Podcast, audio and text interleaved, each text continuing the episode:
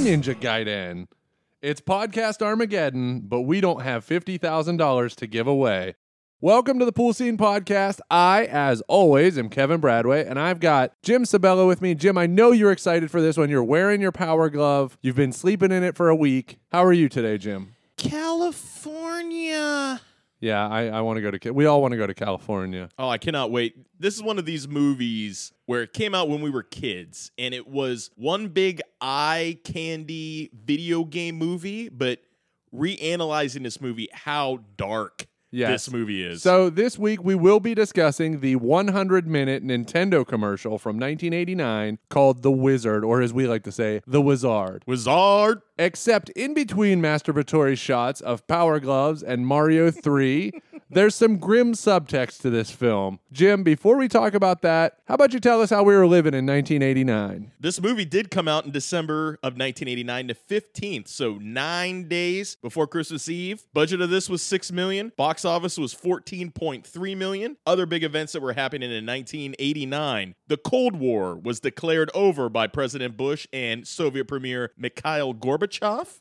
We invaded Panama but did not take out Noriega. Nicolae Ceausescu was toppled and executed on Romanian television. We didn't start the fire by Billy Joel was the number one song in America for this week and the number one movie at the box office, the Christmas staple movie starring Chevy Chase, National Lampoon's Christmas Vacation. Nice. That's that's excellent. So this movie was kind of seen as a flop at the box office, but making 14 million on a 6 million dollar budget is not bad. Yeah, but depending depending on what location shots were, like some of the scenes in this movie, they're very hard to explain. Like, how was it possible? The cast, but I'm pretty sure most of this cast they probably could have got for pittance, but there were some good names in this movie. Yeah, absolutely. So uh, normally we watch these movies directly before we record just to keep it fresh in our mind. And most of these movies are, are things we've seen multiple times. But I will say that I struggled with this movie to write a coherent plot summary.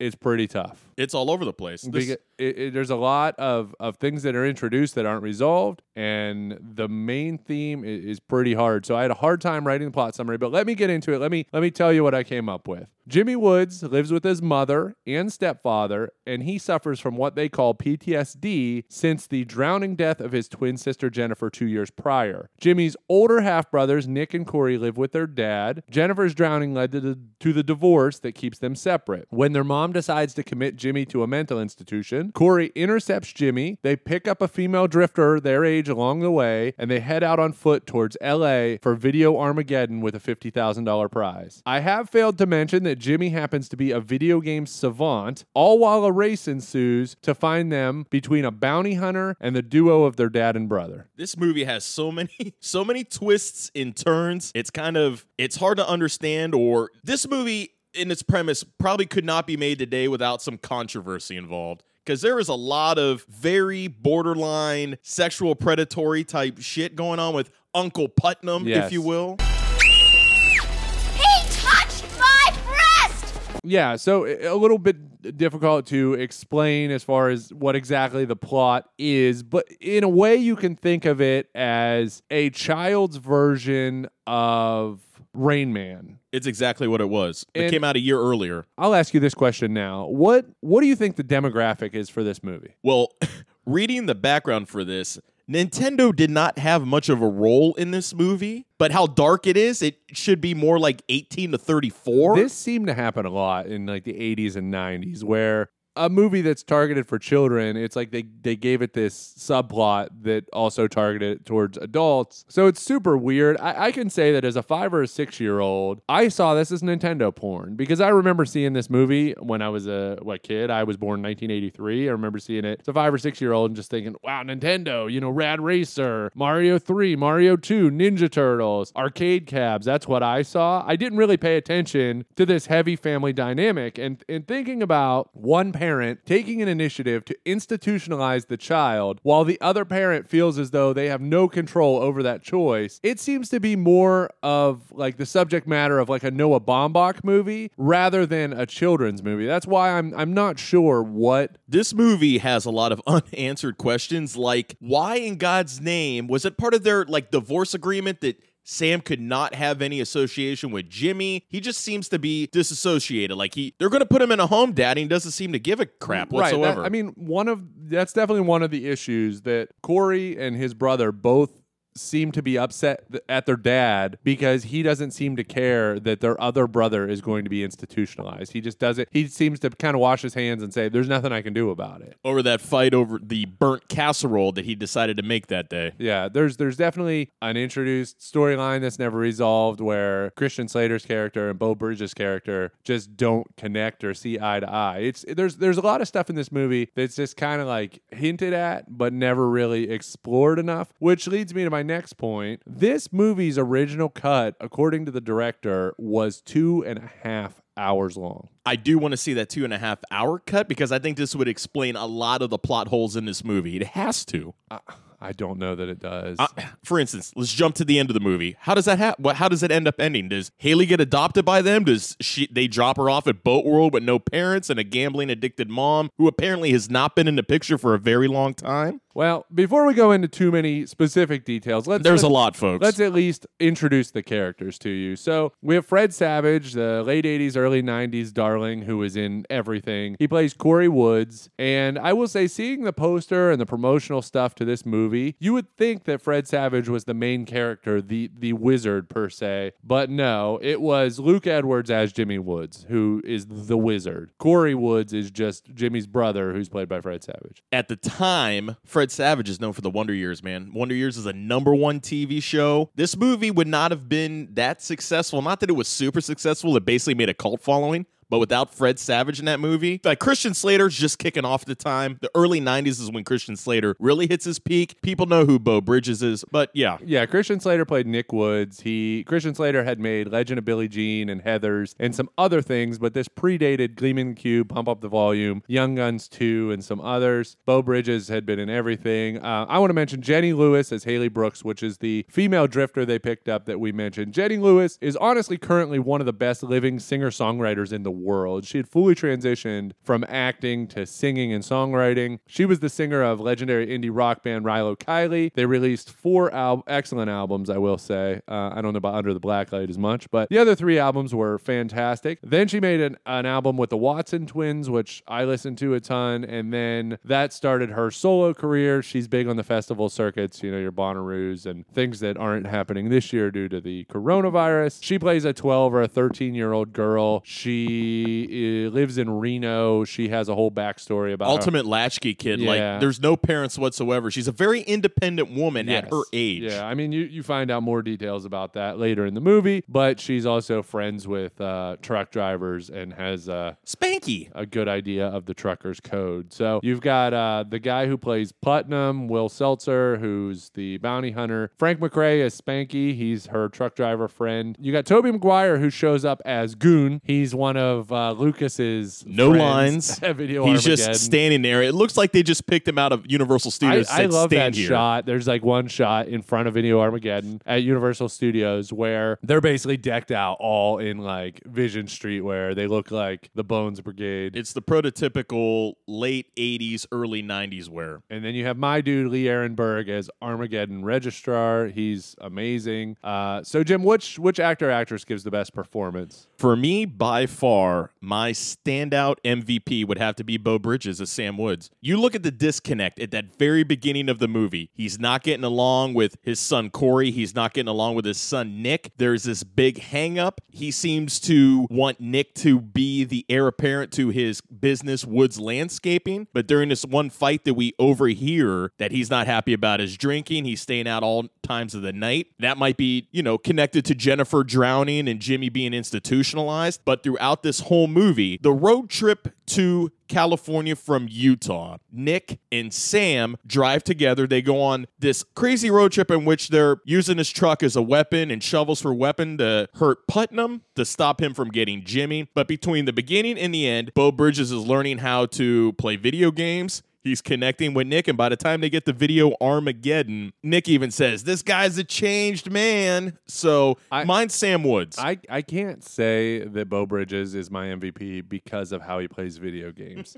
If you watch this movie or if you've watched it in, in anticipation of this episode, keep an eye out for how Beau Bridges plays the video games. I mean, you've got you've got your serious video game players who will lean forward in a seat when things get good, or they'll kind of tilt the controller on a racing game. But Sam Woods or Beau Bridges as Sam Woods, he like flails all over the place. He's like button mashing and twisting and turning and jumping and Now, we would say at this time, Beau Bridges is probably mid 40s in this movie, would we say? yeah, probably. At this time, my dad was roughly, he was early 40s. When I would see him play a video game, it was the exact same way. For some reason, it was always portrayed that older people don't get what the hell's going on, so they got to overemphasize everything on a small NES controller. It was over the top, plus, we'll mention it more later on in Logic. A lot of things don't make sense when it comes to how any of them within the movie operate a video game or how to do it properly. Yeah, it's it's odd. Um, so let's let's go ahead. Let's find out which scenes made a splash. My number one scene, the one that stands out, is you know they're hitchhiking, they're on foot, going across the country to get to California, and they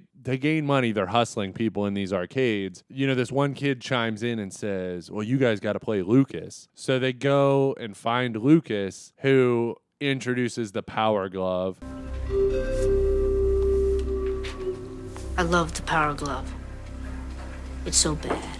And uh, that's you know he plays Rad Racer, and he's shown using the Power Glove, and it doesn't work the way that the Power Glove actually works. and a lot of people thought it was Nintendo that wanted to introduce the Power Glove in the movie. But when we were doing our show research for the episode, Nintendo had no idea or didn't ask them to promote the Power Glove and completely shows why Nintendo probably shook their head at how they used the Power Glove. Because if anybody who's anybody who's a gamer like Kevin or I have the Power Glove, I have it right next to me, the damn thing never worked properly. No. There's so many damn buttons and keys on this thing, which there's a documentary on Prime, which you guys should check out all about the Power Glove. People nowadays have used the Power Glove to make music now. It's really cool. But the Power Glove in that scene is absolutely atrocious. He has his own separate suitcase for it with his name on it with a foam inset. It's like, oh my God, what the hell's going on? And and this is a good time to mention we were trying to figure out where exactly like Lucas's home base is, and it's some sort of bar. Like this is a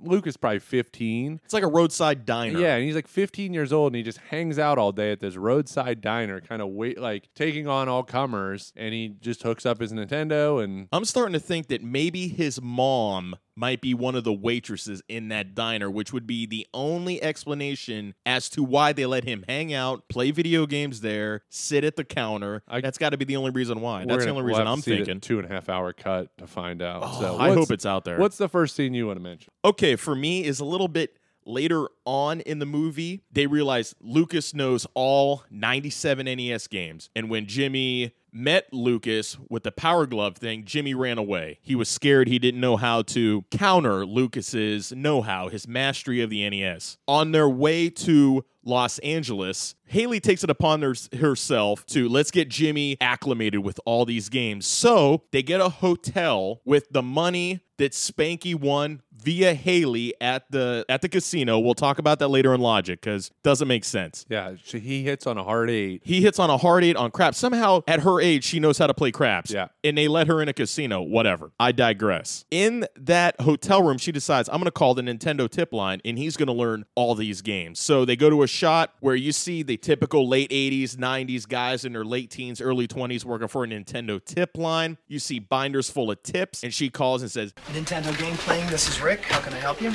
Hi, my name is Haley, and I've got a wizard who's going all the way to the championships in Los Angeles. Is that so? All I need is a little help. Okay, let's start with Simon's Quest. Okay, now where exactly are you in the game?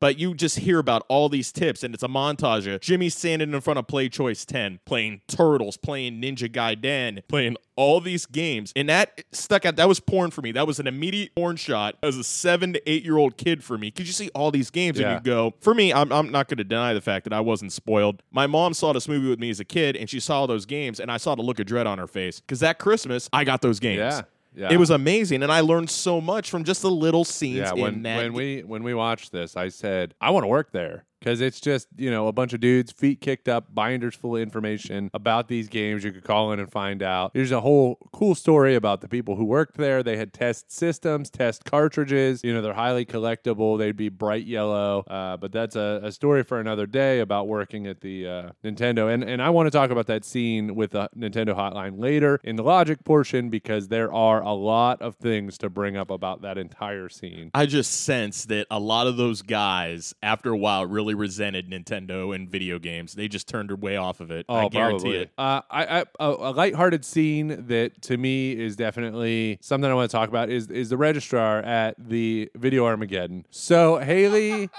And, and yeah, and Corey and uh, Jimmy pull up and they kind of are like woods. From three finalists, one champion.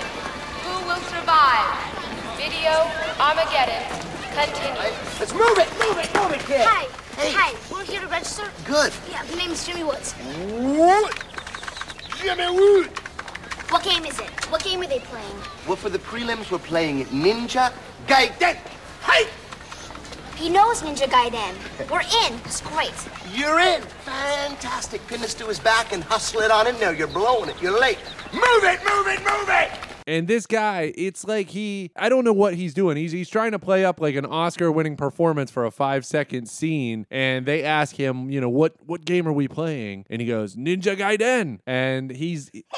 Yeah, he's over the top. It's an awesome scene. I don't know why the guy, you know, went so out of his way to, to act like that, but it's it's amazing. I love that. You know what that scene seems like? They were running low on money and running low on time, and they're just like, "Do this scene real quick," and he just goes ape shit with it. And they said, "Fine, roll it, cut, we're good." It, Wrap. this guy's like sort of doing, if you know Joe Piscopo, it's sort of like a like a budget Joe Piscopo impression that he's doing, and it's it's great. It's like that. I mean, these kids are probably walking up super duper nervous to be entering this tournament and having to play in front of all these people, and you know, props to this guy for easing the nerves. Okay, my next one, once again, I'm going to stick to the games here because that's my know how, that's my wheelhouse. When Jimmy plays Double Dragon, when they're trying to get a bus ticket to Los Angeles, that they find out they thought it was probably going to be $27. It was $227. Corey is like, Jimmy, go play this game. Here's a quarter. So he starts playing Double Dragon, and somehow he gets 50,000 points in Double Dragon in 40 seconds, which is virtually impossible. That can't be happening. 50,000? You got 50,000 on Double Dragon? However, Haley is sitting right there and watches this all go down. So they decide, you know, Haley takes him in the back and she said, "Oh, my brother can kick your butt, and let's put some money up on it." She's he's like, "I'll six dollars and seventy some cents. It's the bus ticket to St. George, Utah, because all they have are twenty seven dollars in cash." She's like, "I don't have six six dollars and seventy. Well, they bet a bus ticket to St. George, Utah, and of course, long way around, Jimmy beats Haley almost immediately, tops her score in like ten seconds, which is impossible. But this scene alone establishes the fact that Jimmy is a savant when it comes to video games. Nobody knew what kind of wizard he actually was in video games until this very scene that he's pulling these records completely out of his ass, willy nilly, and they're virtually impossible records. But this was the start of the trip to video thi- Armageddon. This, this kicks the whole thing off. I mean, Haley, you know, her mom's gambling addict, so she kind of, I think, sees the dollar signs and, and somehow pulls out a magazine and, and it's Video Armageddon $50,000 prize. And, and speaking of being a savant in video games, how about the first time that we see Mario 3? So I give you Super Mario Brothers 3!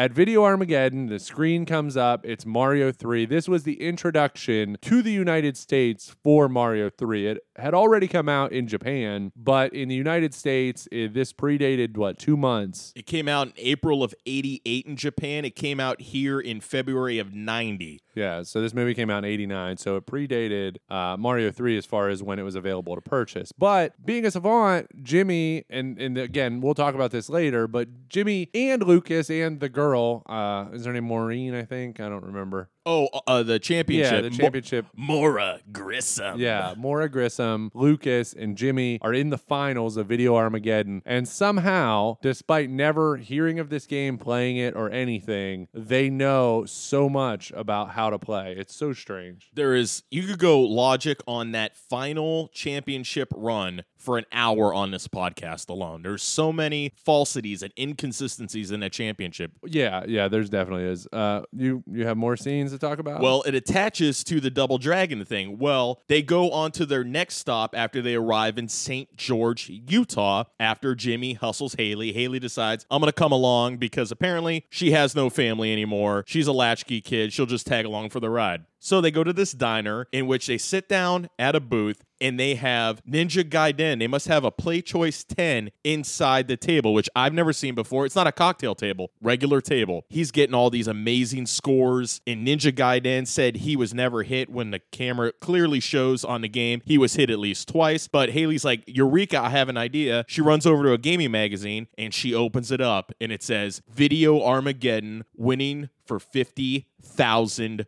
dollars. Yeah. And she realizes, hey, we could go all the way to Los Angeles and win this money. I got it. You want to go to California, and you want to prove that Jimmy doesn't belong in a home. Do you think they put him in a home after he'd won this? A video game contest. Haley, he's he's what? Too crazy? Too stupid? He's sure not the genius you are trying to get to California on 27 bucks. You don't believe in him yourself. What's this matter to you anyway? It's a business deal. If I can get you to California and he wins, we split the money. Do you think I'd hang around a pair like you for my health? Jimmy wins, spoiler alert, but Jimmy wins Video Armageddon improbably because there's some skepticism on my part that he final push he gets like 4000 points in 1 second. But be, beyond that the $50,000 they never resolve it. They never talk about who takes the money. If they split it like eight ways between both families and Haley it's just it's odd. There are so many unres- this whole movie is an unresolved issue. The whole premise of him wanting to go to California is cuz he has a lunchbox in the movie is full of pictures of him and his sister, his family, his sister's little shoes, and he basically wants to leave it at a dinosaur, like one of those dinosaurs where you can climb up into like a big statuette type dinosaur and leave the lunchbox there as a memorial to her because Like the, uh, that was the last time they were all happy as a family. It's all of us. It was taken here. Jimmy. Jimmy says California. I guess. He just wanted to leave her in a place where she was happy. I guess he wanted to say goodbye. Pee-wee's Big Adventure Yes. and yes. uh, several movies. If, if you drive from here in Ohio, where we're at, to Nashville, on that trip, there's like some sort of dinosaur statue park. So these these things are out there. That's that's why he only pretty much says California throughout this movie. Yeah, so that was the last. Uh, my that was my three favorite scenes. I've got two more. One, the impromptu demolition derby between the Woods family and the bounty hunter. That son of a bitch! Oh, Jesus, what the hell are you doing?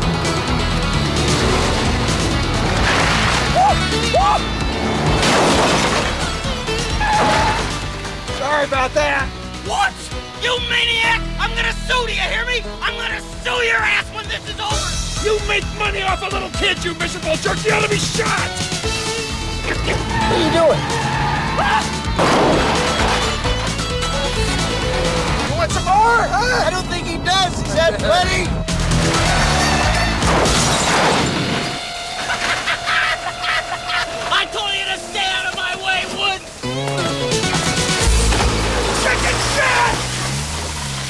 Yeah, Putnam. For some reason, like improbably, the Putnam and the Woods family happen to be both driving to find Jimmy along, like to see where they've ran off to. They're always in the same place at the same time. But in this scene, it's like Mr. Woods decides he's gonna ram Putnam's car to try and stop him. He acts like he has a bulletproof car. Yeah, and he rams him a couple times. I mean, there's there's multiple scenes where where they do this. You know, he throws a shovel like a javelin. You know, they hit each other's cars, but it's it's pretty funny. There's like an old guy sitting out in front of a, an old timey store and they're just like crashing their cars into each other in the street. Pretty funny. And then finally, I will say the final thing that I want to discuss is all those scenes are pretty cheery. We talked a lot about Nintendo. We talked a lot about, you know, demolition derbies. Honestly, is a pretty dark movie. The subtext, like all these these issues are super dark. It's it's weird for a, a movie that's targeted and that's supposed to be a Nintendo commercial, but is finding out where Haley lives. Because Haley again hypes up that her mom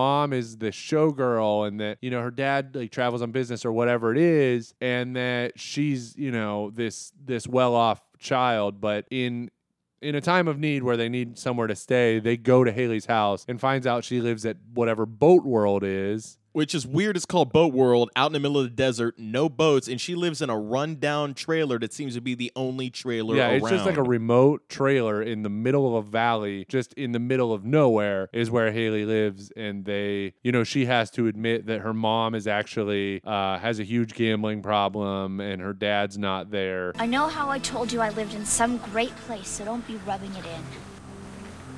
I didn't say anything. It ain't my fault.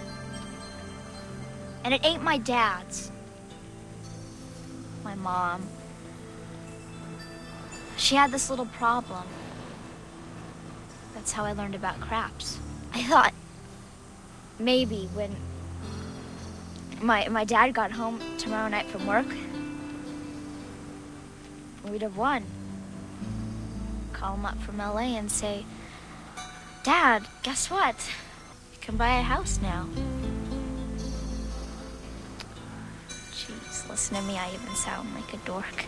And she literally is just free to to travel the world and hang out with truck drivers or whatever. It's it's really pretty sad. She is the most adult 13 to 15 year old in perhaps the history of modern civilization. How this girl gets around hopping two states from home is quite incredible. Yes, absolutely. So, on that note, before we jump into more of the sad stuff in the logic portion of this podcast, why don't we go ahead and take our pool check? Pull check! As we've discussed every week, but we'll do it again this week, we'll tell you that we cover the top five music videos each for the year of the movie we covered. This week, The Wizard 1989. And I will say, like last week where we did Dirty Dancing, it was 1987. To me, this is like peak music video time. This is MTV launched 1981. You've got, you know, the first few years of videos just being live performance type stuff. And it, it took a while before we really got into the groove of what big budget music videos could be. Every single week, I say, you know, I had a hard time narrowing it to five. And every week, I think is harder than the last. I had a hard time narrowing my list of five videos. We're going into the 90s transitional phase of music. You can kind of hint upon it. Looking just at the top 100 music videos of this year, you can see the paradigm shift as we're going into a different flow of music. We're starting to drop that 80s sound, and now we're going into more 90s, maybe a little bit more message based, a little bit more up tempo music. And our top fives are slightly a bit different this week. What do you What do you got at number number five to start us off? at number five, we had big news this week. We have the possibility of Michael Keaton being in talks of returning to Batman. In 1989, Batman came out, and in my opinion, Michael Keaton is still my favorite Batman. And this is from Prince from the movie Batman, Bat Dance. It's crazy. This soundtrack is a whole Prince soundtrack. Yes. But this is the one I decided to pick. It's so good. There's Party Man on this. Yeah, there's there's a crazy video with a bunch of choreographed Batman dancers and choreographed Joker dancers, and Prince has his face half painted like the Joker. Yeah, I'm pretty so sure it sort of looks yep. like Two Face, but it's it's just it's a wild song, it's a wild video, and it's so weird to think that this was something Prince was on board with. this is the way I look at it too. Prince was always a colorful character when it came to his outfits, when it came to his stage setup, when it came to even his music. This movie is a Tim Burton masterpiece when it comes to just flushes of color with dark tones. And then you hear Prince's sound, his lyrics, his music. The, like I said, this whole soundtrack was basically a Prince soundtrack for a Batman movie that was a revival of Batman. You have to remember, this was the first time Batman has been back since Adam West in the 60s. So this is a 20 plus year revival. They went totally to task. I mean, Jack Nicholson was in the movie, Michael Keaton was in the movie, so many other good stars, Kim Basinger, and then you get Prince on top of it to do the soundtrack. Home run. Yeah. Speaking of Batman, also rest in peace, Joel Schumacher.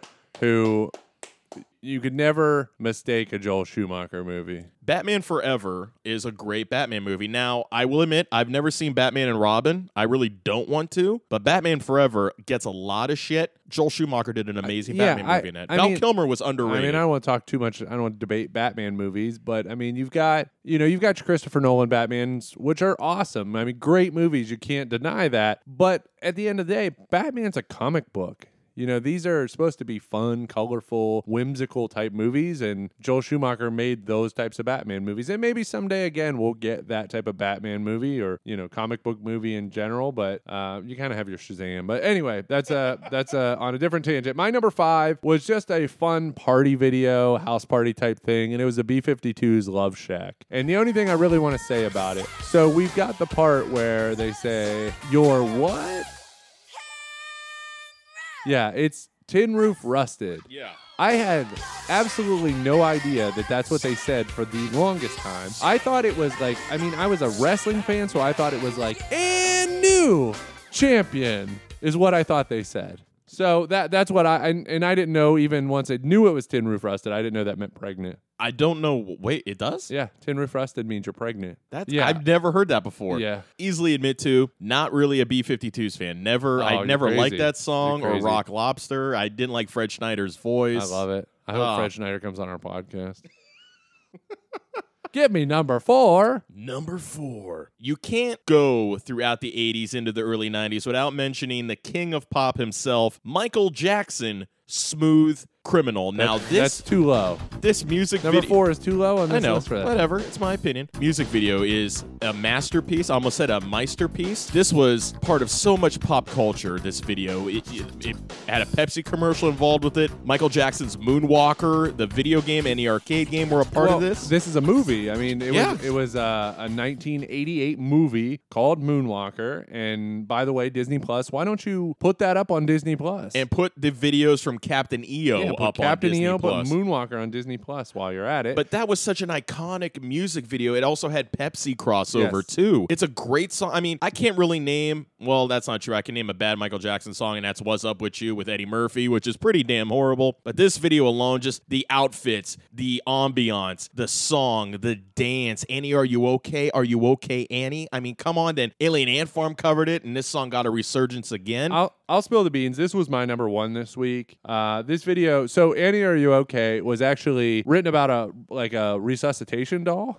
like a first aid resuscitation doll. This video was supposed to be a western, and up until like the final stages of pre-production was a western, and then Michael watched. Godfather. And then after he watched Godfather, he said, No, I, want to do that. I want to do a gangster video choreographed along with Shalamar, which was an 80s R&B group. It's fucking cool. Like this video, it's got so the most iconic thing is it's got the lean, which in this video was done with cables. and we've all tried to do the lean in Yeah. real life and have fallen on our asses for doing well, it's it. physically impossible. Yeah. But in the video, they did it with cables. For his live show, he did it, but the way they did it was they put like a cuff in the stage, and his shoe had like a clip. So he would go to the spot on the stage, he would hook his shoe into the cuff, and then he could lean, which isn't to say that anyone could do that because you still had to have incredible core strength to be able to lean down essentially and then pull yourself back up. But Michael Jackson had that ability to make the impossible possible. I mean, look at the moonwalk itself. To this day, kids know what the moonwalk is. People tried doing that lean still to this day. He did the impossible. The only drawback I have with this video is a one minute section of this video where the music cuts out and Michael kind of just like makes these like moaning like animal noises. I don't know that. It's incredibly it. awkward and it makes no sense. Yeah, it's just the music cuts out. Everybody's standing in a circle. Michael's like, you know, tipping his head up and down and just moaning. It's it's kind of weird. But nobody's ever going to say no to Michael Jackson at his peak. There's absolutely no way, shape, or form.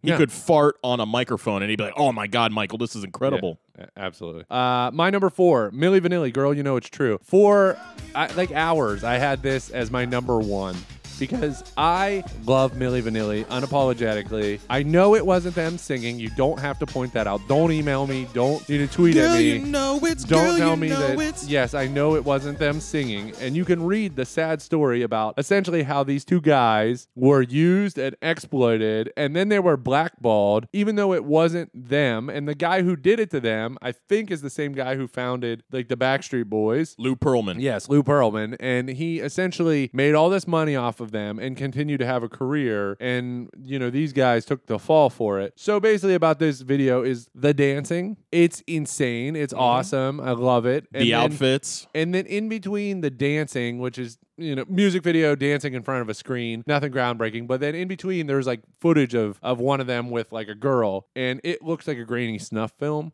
which is what I like about it. It just looks like a Milli Vanilli snuff film. So I just I always felt f- bad for is it Fab and Patrice? I, I think, think- it's Fab yeah. and Patrice. and they even tried to launch a career after this. I think one of what did one of them die of AIDS or something like that? I can't remember off the top of my head. I don't want to say incorrectly because I thought it was suicide. It might have been that. one of them definitely died. But I know one of them tried to do a solo career, and the guy can sing, but let's be honest, he's got that black cloud over him, and people are gonna be like, "Ah, it's fake." I Yeah. don't believe it. They won a Grammy for this. They won a Grammy and had to send it back. yeah, I like the uh, Inception sound effects in this song. So that wah. If anybody ever comes across the documentary, there was a documentary, I think VH1 put it out. The filming of this music video and then the actual people who did sing this music video. The dude's like, he's a big dude and that he's got a hell of a voice, but it was symptomatic of the 90s, especially with dance tunes that were kind of Yes, European. C+C Music Factory. See, eh, it- that was my point exactly. They wanted to make sure that the people were necessarily not even singing, but the acts on camera looked sexy and hot and C+C appealing Music Factory. The female vocals were Martha Wash. from the Weather Girls. Yeah, from the Weather Girls, and weren't willing to put her out there. Would have it sold less albums? Probably not. but the thing is, though, she was already out there because the video for It's Raining Men was on MTV in Yeah, '84. it's such an odd choice, and, and you feel bad that these people get manipulated and exploited, but that's not what this podcast is about. So, how about you tell us what your number three video is? Okay, we are on episode four of the Pool Scene podcast, so I'm going to keep tradition alive. Aerosmith, loving an elevator, living, it up as I'm going down. Be quite honest with you, this video, not one of the best of Aerosmith. So, in a way, I had to put this on here to keep tradition alive because I think it's fitting because 87 to 93 is a great era of Aerosmith. We don't li- like, neither of us like Aerosmith. You know, I I saw Aerosmith once in concert, but that was in 2002. Like, I don't hate Aerosmith. I just, neither one of us are like, yeah, But man, Aerosmith. We appreciate their parlance within rock. I mean, they are such a, a quintessential rock band to the point now you possibly have to start comparing them to the Stones in just duration. They're still going. yeah. It's incredible. But I put this at number three. I had Madonna Like a Prayer at number three, which is a bonkers video. The song itself is about a woman who is in love with God and he's the only man in her life. But Madonna decided for the video that it would be about a church going woman who falls in love with a member of the choir. The catch of that is she's a white woman and she falls in love with a black member of the choir. And this is the South. I don't know if it's supposed to be present day or I think it's supposed to be in the past, but falls in love with a member of the choir. So the KKK tries to stop them. And I think they might both get shot in this video. Uh, but Madonna sings in front of some burning crosses. So the the video itself is just like bonkers. Controversial as hell, man. You're Yeah. showing burning crosses on MTV. Yeah. So I, I if you look at you know when we're doing our research, if you look at top music videos for this year, I think they pretty much the consensus is to have Madonna's "Like a Prayer" is the number one video of of '89, but not good enough for me. It's only number three. So my number two is a music video and a song that everybody tries to do karaoke at least once to, at least tries to do it freestyle without looking at the lyrics. But this video sticks out to me. Probably not as much love if you saw the movie Step Brothers because it's late 80s Billy Joel, but it is Billy Joel. We didn't start the fire. There's the lyrics, this lyrics in the song are so indicative of the times that they lived in in 1989, the end of the Cold War. And there's just so many there's images just being thrown at you left and right, left and right. You watch this video nowadays, you go on YouTube, you watch it, you're put right back into 1989 because you see the political events and the life events that happened within that time of day. And it's pretty tremendous. It's phenomenal. In my opinion, one of Billy Joel's best songs. You can give him that late 80s moniker of doo wop bullshit. This isn't 80s. This isn't Uptown Girl. This is We Didn't Start the Fire. You try to sing along. And I know a lot of you are Office fans, much like me. So you always want to sing, Ryan started the fire. So it goes throughout pop culture history. That's why I put this song at numero dos. Fun fact: I hate Billy Joel. I just there's almost no Billy Joel that I like or even appreciate. He's just the most overrated person to me. But this song also seems lazy. He's just like naming things in a melody. But at speeds, very challenging. I know. It's a karaoke I refuse challenge. to give Billy Joel any credit for anything. He's Number better than the B52s. I don't think so. Oh, I'll put that to a test. You guys vote for it out there. Number two, I have Aerosmith, but I've got Janie's Got a Gun. Now, this was directed by David Fincher, who directed Seven, Fight Club, Curious Case of Benjamin Button, Social Network, and so on, Gone Girl. Uh, and the song is about child abuse, incest, but to me, this kind of represents what the peak of music videos could be. I mean, this looks like a David Fincher film. You know, you got cops on, you know, on the chase, breaking down doors, train tracks, dimly lit. Like this is a really cool style, like stylized video, and uh, it's again, I didn't have to act, I didn't have to like you know pull my hair out to try and fit Aerosmith into this week because as far as I'm concerned, like this is, I mean, I've got it my number two video. It it's deserving of that. So my number one music video for 1989 is a song and a music video that if you heard the song before the music video, you thought, all right, man, these two white guys know how to rock. It's really good. What a hell of hell of a band. It's just a really good sound. You turn on the video, the band is a black rock metal band. It is Living Colour, Cult of Personality. Now, if you want to see a reaction to somebody who's never heard the song or the video, check out Modern Renaissance Man on YouTube. He never thought that these were black guys, and he's black himself. And he was like, oh my God, this is an amazing rock song. And of course, this song gained popularity once again in 2011 when WWE champion CM Punk used this song as his theme and it recharted, I believe, into the top 25, I believe it was. This song to this day is one of the perfect songs you get out in your car, pissed off or not pissed off, roll down all the windows, turn this thing up to 11. It is an amazing rock song with melodies, sound bites with Kennedy. It's The- this song transcends yeah, a lot the, of generations. the thing about this song to me and the video, this this song doesn't age. It sounds great. It sounded great for 25 years. it doesn't It's- sound like a song that was made in 89. No, it's it does not sound like a song that was made in '89. It definitely holds up. You can still listen to this. It's it's pretty rad. Uh, again, I had number one. I had Smooth Criminal. We talked about it. So why don't we go ahead and go over some of the ones we missed or left out? Uh,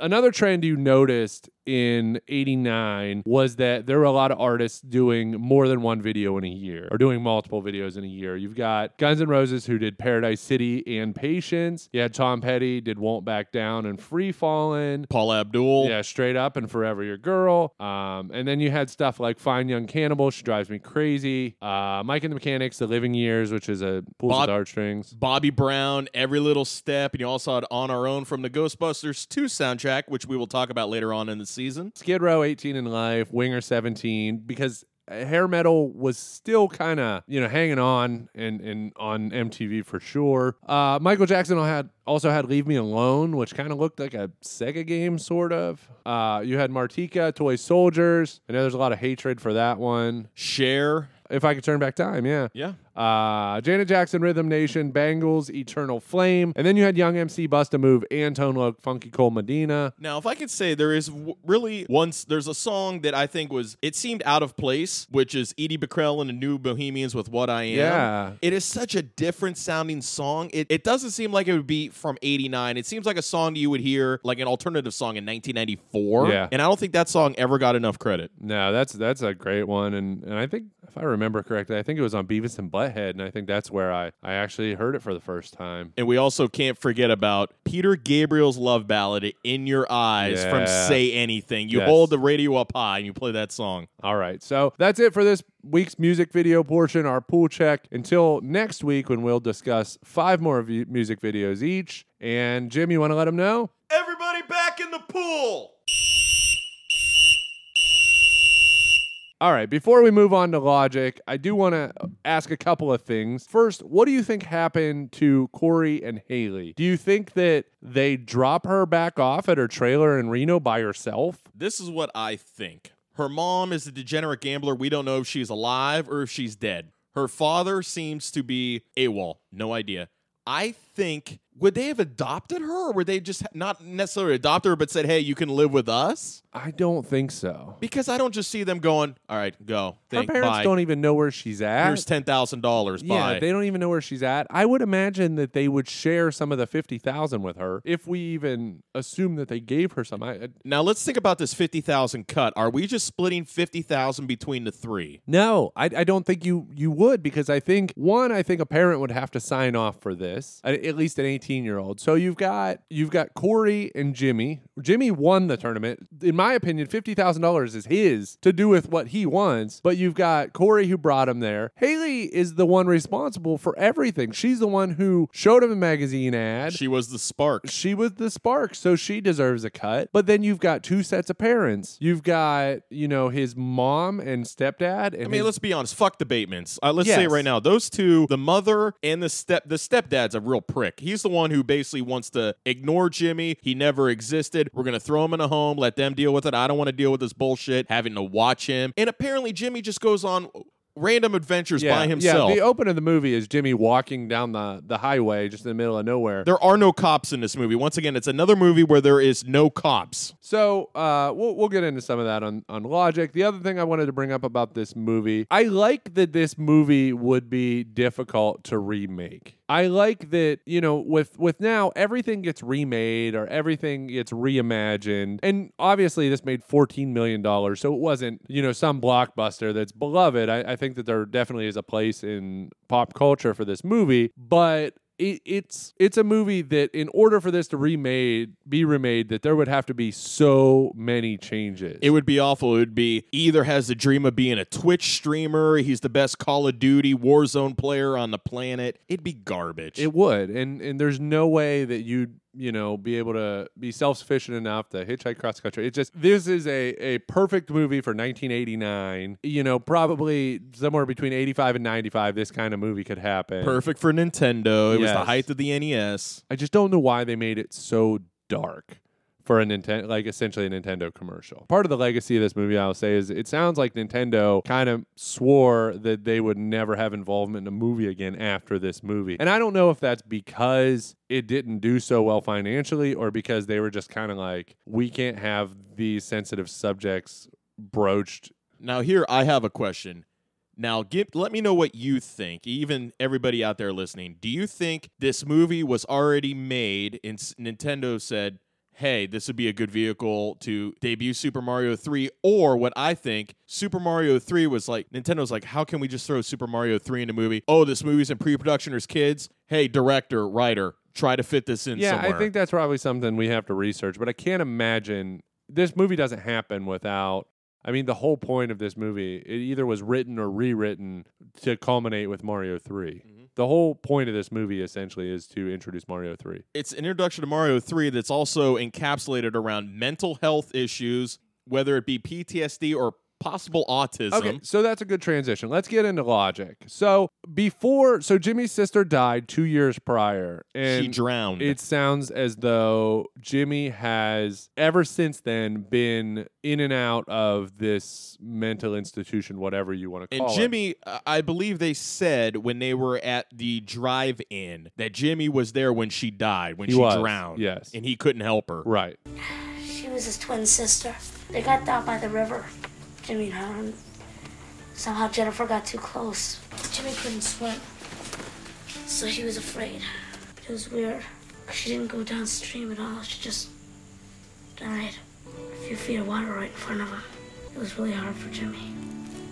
So they call him handicapped. They call him a mental case. They call him a space case. I mean, everything kind of short of the R word in this movie. And but but what the point I want to make is we don't see Jimmy before his sister died. And the way that I think this movie is directed and shown is we are to assume that up until Jimmy's sister died, he was not like this. Well, you see in that big picture that he leaves at that dinosaur enclosure statue, he's smiling. It's he's there with Corey, Nick, Sam, and his mom and Jennifer. They're all happy. So we can assume he was a normal kid. Okay, so then that checks out as far as you know, for calling this PTSD then because he, you know, I, I tend to believe, again, this is sort of like a kid's version of Rain Man. So I, I don't really remember in 1989 how much talk there was of autism. Well, remember in the movie Rain Man, they thought he was artistic, and he's like, "No, it's not artistic. It was autistic. Yeah. So, so they, It was new." Yeah, it was new, but there was autism. You know, sometimes, unfortunately, it was called idiot savant. Jimmy definitely has a lot of those tendencies. You know, he's for many stretches of the movie, he's nonverbal. He's very good at one thing. He's so he seems to be very smart. So I would think, you know, he's probably on the autism spectrum. But anyhow, so they act like he wasn't like this until his sister died, and then he got PTSD and he can't deal with it, and he just wanted closure with his with his sister's death. So he wants to take her photos to the dinosaurs in California, which is why he says California, That's California. and apparently that's all he has said when he's in the institution is California, California. That's it. and no one knows what he's talking about. My question is once Jimmy puts these pictures back in this dinosaur, are we to assume that he's just, I hate to use the word normal, but is he just back to normal? I think it would be an ongoing process because remember, throughout this film, we have no idea what's in that lunchbox until they are basically wrangled by a bunch of arcade thugs at the drive in. Even Corey had no idea what was in the lunchbox, and then it's like, oh, it's pictures of my sister Jennifer. There's a pair of her shoes. Jimmy's quest was he want it, that was his sense of closure. Now, do I think he would be completely cured? No, but you have to remember in the truck ride back, in which they awkwardly sit, Jimmy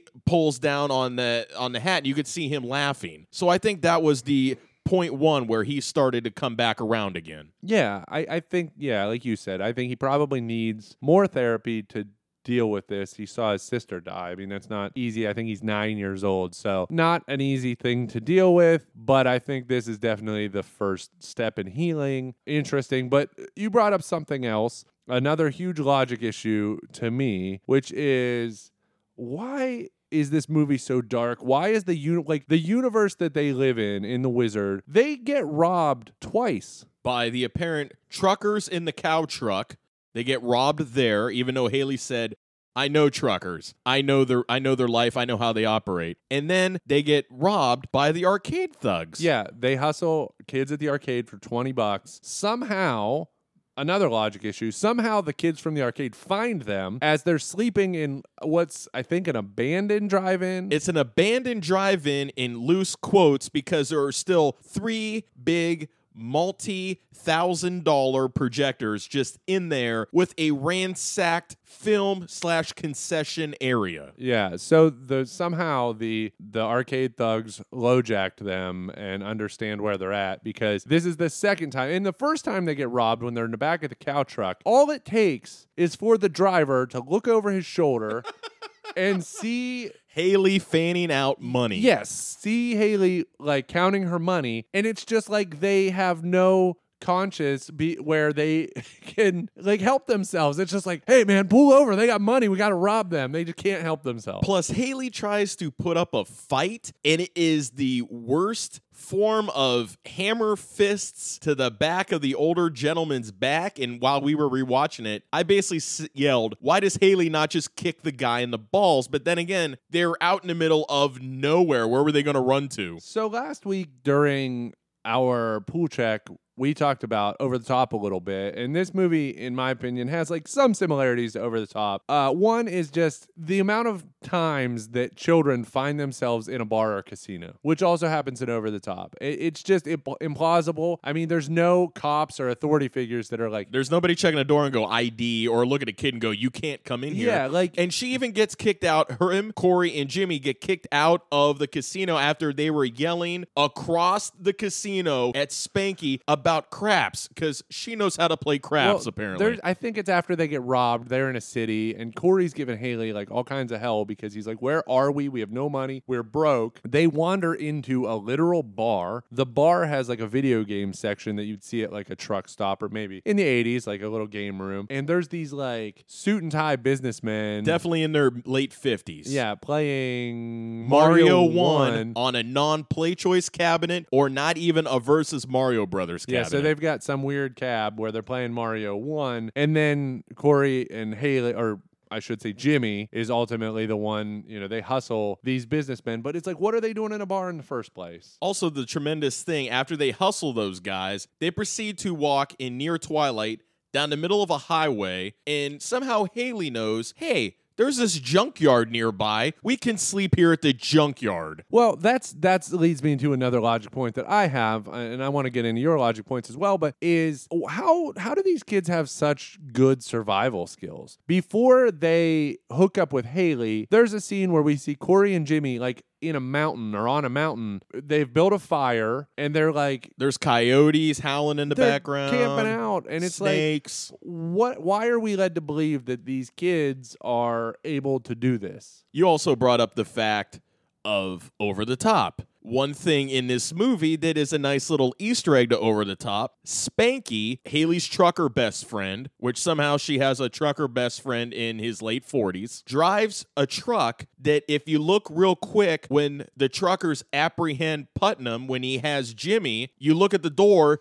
it says Hawk Hauling, and it's the same truck that Sylvester Stallone used in the movie Over the Top, filmed two years prior. It's a nice Easter egg. I wish I had that truck myself right now. I wish I just had the Hawk on the hood. That'd be pretty sweet to have. I want the whole truck. Just park it in my driveway. Uh, I will say uh, one last thing. I have. Uh, I know there's a big one we want to talk about with Mario 3 at Video Armageddon. Uh, why are his dad and brother and the bounty hunter chasing them? I, I know the literal answer is because they're trying to find Jimmy and bring him back. How do they know where they're going? I know that Jimmy says California all the time. So is it just like he says California all the time? He's got to be going to California. But they never specify where in California. No. California is a big ass San state. Francisco? Does he want to go to Big Sur? Does yeah, he is he going to to go skiing? Does he want to go to San Diego? Yeah, like where in California? And two, the the dad and brother and the bounty hunter are always like one step behind. They're always in the exact same place that the kids just were maybe a day prior. And to me, you don't really ever get that scene where you know you you get a scene where the bounty hunter interviews a kid and the kid's like even if I knew where they were, I wouldn't tell you. There's nothing that leads me to believe that you know that like he finds a kid and the kid's like, "Oh yeah, they were in here yesterday. They went that way." It's just like There's no sense of direction. A kid never goes, hey, he's winning there. The only time there is a confirmed spot in which they know where to go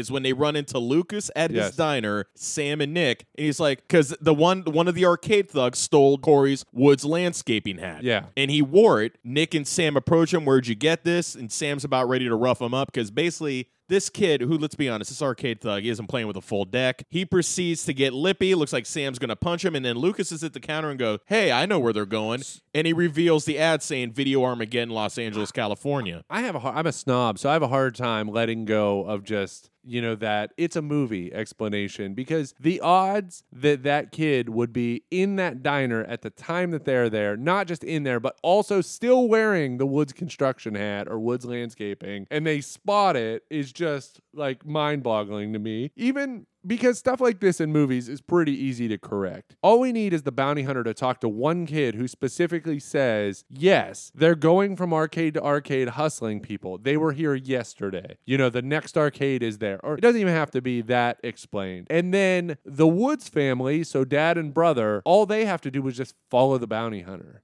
And that explains it. But instead, we get like no exposition, nothing to explain how the bounty hunter and the dad and brother are always just always able to find them. So let's go on to my logic. So kick your feet up, folks. I got uh, some good ones here for you. You're going to be gaming centric logic questions, but before I get into those, I'm going to start at the very beginning of the movie. Jimmy is at this institution in Utah. Even though they say he should be institutionalized, he's already there. He's sitting in a room while his stepdad and his mom, well, basically his stepdad is throwing a shit fit. He's building something with these. I wouldn't say Legos; they're Duplos. They're they're the bigger Lego, the Duplos. I don't know if Duplos are still around, but that's what they are. And it looks like three big TV screens. You're like, oh, what could that be? Fast forward to the drive-in later on in the movie. He takes popcorn baskets, like these popcorn things. You go to the movie theaters, you get these big, like rhombus size half rhombus size popcorn containers. He's making the three big TV screens again. Fast forward to the video game contest, Video Armageddon, which the name in itself makes no sense because it basically says Video End of the World. That's it. There's not going to be a day after this. It's Video Armageddon. When they reveal when it's Jimmy, Lucas, and Maura Grissom, they lift up the this door and it's revealed that there are three television screens. So somehow, some way, Jimmy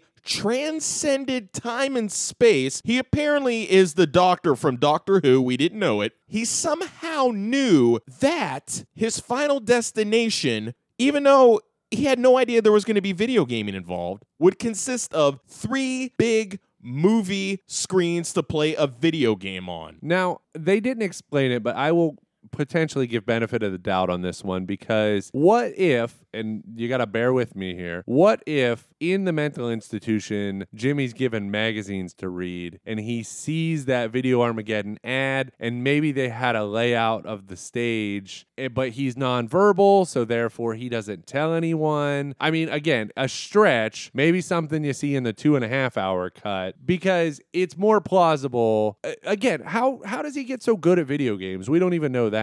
It appears in an institution, and video games would be something good for like like mental building, hand-eye coordination, Yeah. something to keep focused on. But playing off your point, how would they know to do something like that? Because the set wouldn't have been built unless there was a year-round competition where he, like you said, could have came across the, a thing and they were showing video Armageddon highlights from the 1988 contest. So that's possible too. I mean, it's a stretch, but it's possible. It's a stretch. I, I like that explanation better than he telepathically knows and sees himself like he's Bran Stark from Game of Thrones. Like he just knows he's going to be at Video Armageddon. I, I don't like that. So it's a stretch, but it's a better explanation, in my opinion, than the actual thing. Because you got to remember, they don't really ask Jimmy's permission to take him to Video Armageddon. Essentially, Corey and Haley are using him in a way and just say, we're going to take him to Video Armageddon because he can win without ever really asking, like, hey, is this something you want to do? But then when they get jumped by the bullies at the drive-in, he, you know, they're Corey's getting real mad at him and Haley's ready to give up. And Jimmy actually speaks up and says,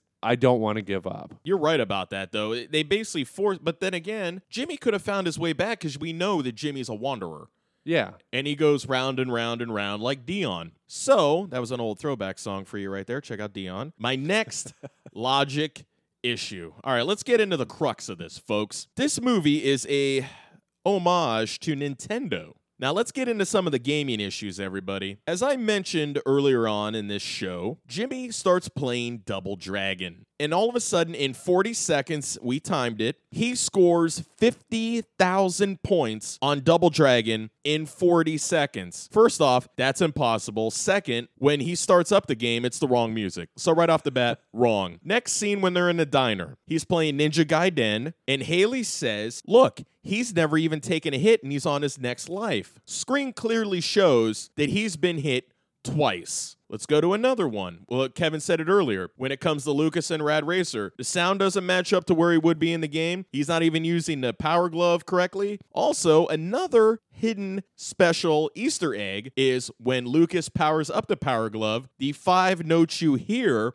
are from the five notes from Close Encounters of the First Kind. Third kind. Close Encounters of the Third. What did I say? First kind. First kind. Yeah, Close Encounters of the Third Kind. The first kind was not the good movie. It's the third movie in the trilogy that was better, but it's the jingle that they communicated to the alien spaceship. with. So that's a nice little Easter egg. Later on, we get to the fact where Haley's calling the tip line. This is the one I really want to get into. This makes no sense because these tip lines were 1 900 numbers. They were Yes. always 1 900 numbers. Kevin and I are wrestling fans. I can remember being a WCW fan, and if you wanted to call it tip line, it was 1 900 909 9900. It was 99 cents a minute. All Yeah. tip lines back then. They were were- 99 cents, $1.99 a yeah. minute. How the hell is Haley racking up a phone bill? Well, I'll go further than that. There- Now, let's b- before you jump into that real quick, before I forget this thought. Yes, I get the fact that Spanky won four hundred dollars on craps, and she only gave Spanky ten bucks, which is bullshit because Sure. he did the work. So you're thinking, okay, they're in that Reno hotel. They have three hundred and ninety dollars at their ex- you know Expense, yeah. expense. We don't know how long they stayed in that hotel, but you figure ninety nine cents a minute. When you see the scene near the end of the tip line one, he has these binders stacked up. If she's sending, you got to think that's got to be a couple hundred dollars on that phone bill. So right off the bat, they're sitting by the pool. They're ordering food. They're getting drinks poolside. They're ordering stupid those uh those party favor glasses with the nose and the mustache, where you look like Gene Shalit. So before you get too far away from it, are we to assume that Spanky procured the room for them? Because how I don't know what the policy is for allowing children to reserve a hotel room. See, I don't think he did because remember, they were all kicked out of the bar, and one of the bouncers said, You can't let kids gamble for you. And they kicked him out, and she handed him a 10, said, Thanks, Spanky, like a dismissal. I can remember having hotel parties at like 18 or 19 years old, and if you were under 21, you had to put a security deposit down that you'd get back after you checked out because of your age. But these kids aren't even 18, 19; they're 13. So they're checked into a room at a Reno hotel, racking up 99 cent a minute tip lines. Another thing that doesn't make sense with the tip line is the fact that the first game, the guy's like, All right, what do you want to start with? And she's like, I want to start with Simon's Quest. Yeah, they would never play that game. First of all, they would never play that game in a championship arena or a condition just because there's no points involved. You can't really accrue anything in Castlevania. It makes no sense. Now, I get the fact. You're probably like, well, Jim, they said Lucas knows all 97 games. They're not going to play 97 games at Video Armageddon. They're going to play point based games only. That's it. So there's a lot of games that make no sense. And you could see a video Armageddon. They play Ninja Gaiden during the preliminary rounds. You never see Castlevania 2, which makes no sense. We get to video Armageddon. During the finals of Super Mario Brothers 3, there are so many scoring inconsistencies. If you look at the small screen that it's right in front of him, doesn't match up to the big screen. There are so many point discrepancies. Like all of a sudden, Jimmy loses a guy, he loses 18,000 points, immediately comes back. Every time the announcer announces a score, doesn't match up with what's on the screen. And the biggest one, there's so many more, but I'm gonna cut to the chase. The biggest one, this was the debut of Super Mario Brothers 3. There is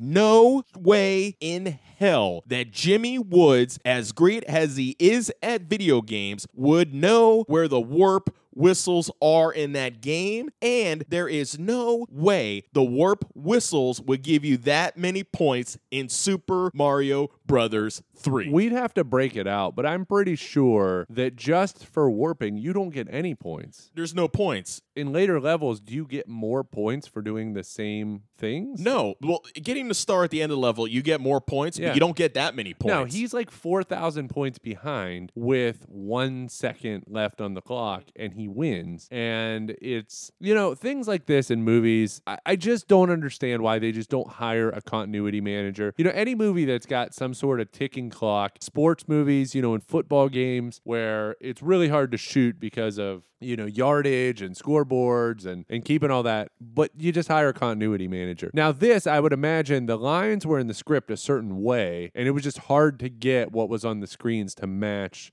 what was on in the script. So, Also, real quick, my last bit of logic. When Jimmy's brushing up at the Reno Hotel down in the arcade area, there is a child who is working as a concession server dressed up almost like a chambermaid.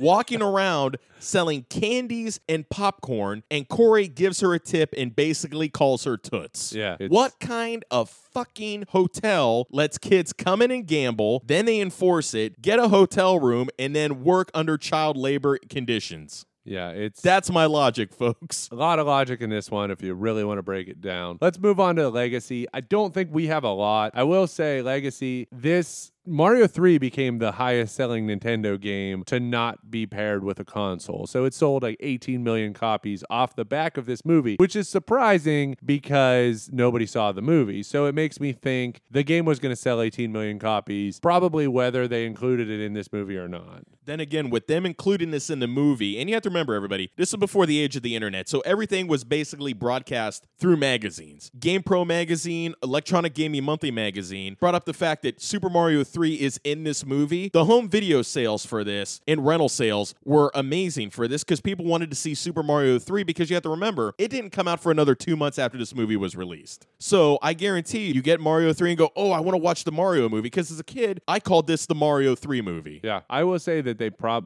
you know another legacy is Nintendo pulled their involvement in movies probably due to this, and you know weren't comfortable moving forward and allowing their games to be featured and other things. I mean, look at what we have in this movie. We have child abandonment issues. We have child death in this movie. We have possible sexual predatory issues with Putnam the bounty hunter, which is real creepy. He There's grabbed my breast. she doesn't even have any breasts. It's weird, creepy shit that I could totally understand why Nintendo probably thought this will be a nice family movie. But it, like we said, we in the end, we don't know what the hell happened to this family. No, and it's so strange because they don't have to do that. I say this with like every movie every week. Like they could have made a movie that revolved around Video Armageddon, revolved around Mario 3 and had none of these issues. I mean, there it could have just been like a I can't think of one off the top of my my head, but a family road trip movie. A bunch of hijinks happen. You know, they could run into Lucas still. They could run into Mora, whoever, and then Like they find out that Jimmy is really good at video games, and as a family, they go, "Wait, there's this big contest. He can come in. Let's see what this kid's worth." And they do little stops, say around Route 66. yeah, it's sort of like you a? National Lampoon's movie where They could have like, done something like that, you and know, the payoff is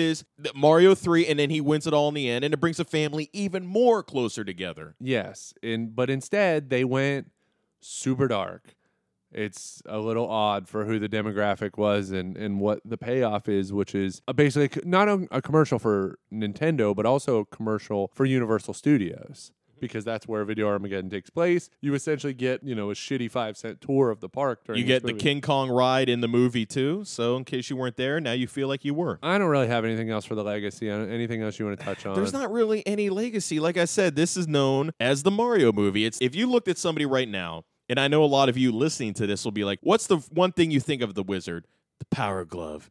It's so bad." Yeah. And just the and and also you want to talk about a legacy to this movie. The kid who plays Lucas, Jackey Vinson, is now on another infamous list. He got arrested for being a sexual predator. Yeah, that's that's some legacy. So let me move on, move way away from sexual predatory talk, and let me tell you what drink pairs well with this movie. Now I've got two to pick from: Crocodile Red or Sharkleberry Fin Kool Aid, because. I don't have an alcoholic beverage with this movie. I want to drink some Kool Aid. It makes me think of 1989. I was drinking Kool Aid. I had a Kool Aid mustache. So let me give you the instructions for how to make Kool Aid. You get yourself a large pitcher. or- Really, we're doing instructions for Kool Aid. Yes, you have to. if I'm giving a drink recipe, you get yourself uh, a large pitcher or jug. You pour one cup of sugar or sugar substitute like Splenda, if that's how you roll. You pour it into the pitcher, and then you get your pouch of Kool Aid. Now, I know that they sell the Sharkleberry Fin and the Crocodile Red in like pouches now. They have these Kool Aid retro juice box things, but if you can still get yourself a packet of Crocodile Red or Sharkleberry Fin, you tear the packet open, you add the one pouch on top of the one cup of sugar, and then you fill it up two quarts of cold water. Or if you want to use ice, if you want to drink it immediately. And a pro tip, a Kool Aid pro tip, is after you add the Kool Aid packet, when you're ready to add water, fill that empty Kool Aid pouch with water and pour it into the pitcher until that pouch runs clear. That way, you're getting every molecule of Kool Aid power. All right, I have two, and they're not mixed drinks. At this time in 1989, my mom would love to shop at Phar-Mor. Now, Phar-Mor was, i am pretty sure it was a regional, a regional like grocery type chain. At Phar-Mor, that was the only place where you can get Jolt Cola. Yeah. Now, Jolt Cola was a parent's nightmare. That that shit as a kid would keep you up all night to play Mario 3. So for me, it was Jolt Cola. And if my mom needed to save money on groceries, we wouldn't get Coca Cola or Pepsi. She would get either RC Cola, Nice. Royal Crown Cola, or Shasta Cola. Hell yeah. Shasta Cola was my shit. not to go too far off topic, but I think about those sleepovers when I was a kid. You'd go to the to the video store, you'd rent yourself a game, whether whether it be Phar-Mor or wherever, you would rent yourself a video game and you'd want to play it. Even if it was a dud, you'd want to play it because you rented it. Because it depends on how much your mom spends. She'd do a one night, two night, or three night Yeah. rental. So if you had a friend over, I remember being a kid and staying up until like three, four, five in the morning. Our house wasn't that big, and like God bless my parents for putting up with that because we had to have been loud, just being like inappropriate kids playing video games till three or four a.m. Plus, you got to remember, guys, there were no save states in video games back then. You either played the game to completion or you went to bed, you kept your Nintendo on all night and hoped to hell the power didn't go out or the Nintendo didn't freeze. Yeah, or or you had a game like uh, Tyson's Punch Out, which had you know like a code you The could codes. put in to return. So, all right, guys, that just about does it. Jim, do you have anything to plug? Well, let me just do the normal plug. Make sure you subscribe, rate, and like this podcast, the Pool Scene Podcast,